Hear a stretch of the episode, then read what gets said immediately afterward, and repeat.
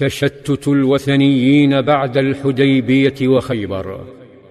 بعد تلك الرسائل الموجهة إلى القبائل الوثنية القريبة من الدولة الإسلامية استطاع القائد صلى الله عليه وسلم أن يحدد البؤر والمناطق التي تصر على عدوانها على الدولة الإسلامية دون مبرر.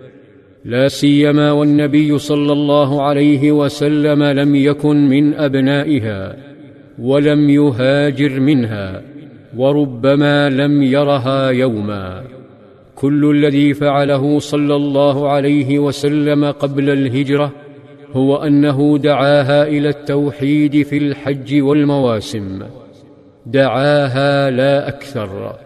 وعندما أسس دولته لم يتعرض لها بسوء فما مبررها للحرب مع طواغيت قريش ما مبررها في مشاركتهم حصار المسلمين بل وفي السلب والنهب للمدينة على مدى سبع سنوات. لذا فمن بدأ الاعتداء وزرع الشر فعليه أن يتحمل حصاده. وقد أرجأ صلى الله عليه وسلم تأديبهم إلى حين عودته من خيبر.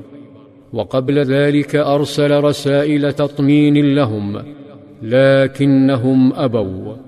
لذا نادى وزيره الأول أبا بكر وعينه اميرا على سرية لملاحقة قطاع الطرق من وثني فزاره. وهم الذين استغلوا غياب النبي صلى الله عليه وسلم وصحابته في الحديبية فأغاروا على المدينة وسلبوها وقتلوا من قتلوا. وكما كان لسلمة بن الأكوع بروز في تلك المطاردة فسيكون له دور في ملاحقة فلول المعتدين وتأديبهم تحت قيادة الصديق. انطلق الجيش وانطلق جواسيسه يرصدون المكان ثم عادوا يقدمون تقارير عن قطاع الطرق ويخبرون الأمير أنهم جاثمون على مورد ماء يبعد ساعة. كان الوقت متأخرا فأمر أبو بكر الجيش بالتوقف للاستراحة والنوم فأمامهم غد حافل.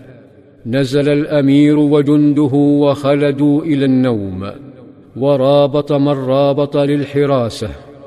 ولما تسللت خيوط الفجر نهضوا وصلوا خلف أبي بكر.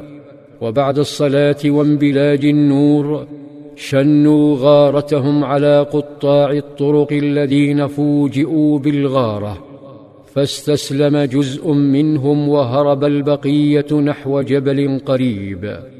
فلحق بهم فارس المطاردات سلمة بن الأكوع الذي خشي أن يحتموا بالجبل فانتزع سهما من كنانته وقال رميت بسهم بينهم وبين الجبل فلما رأوا السهم وقفوا استسلم الهاربون.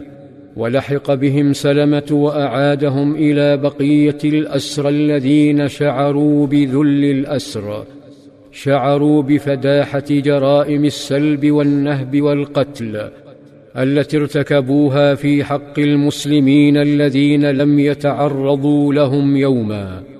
عاد الجيش إلى المدينة فرأى صلى الله عليه وسلم بين الأسرى رأى فتاة كانت فرجا لصحابته المحبوسين بمكة. في ظلال السيرة.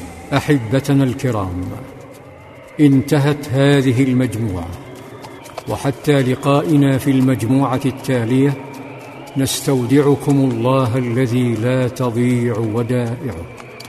قام بإعداد هذه المادة الأستاذ محمد الصوياني تقديم حمد بن محمد دريهم تنفيذ محمد بن سعد الفرشان وتقبلوا تحيات مؤسسة النجاشي للبرمجيات المملكة العربية السعودية الرياض لطلبات التوزيع الخيري يرجى الاتصال بالأرقام التالية.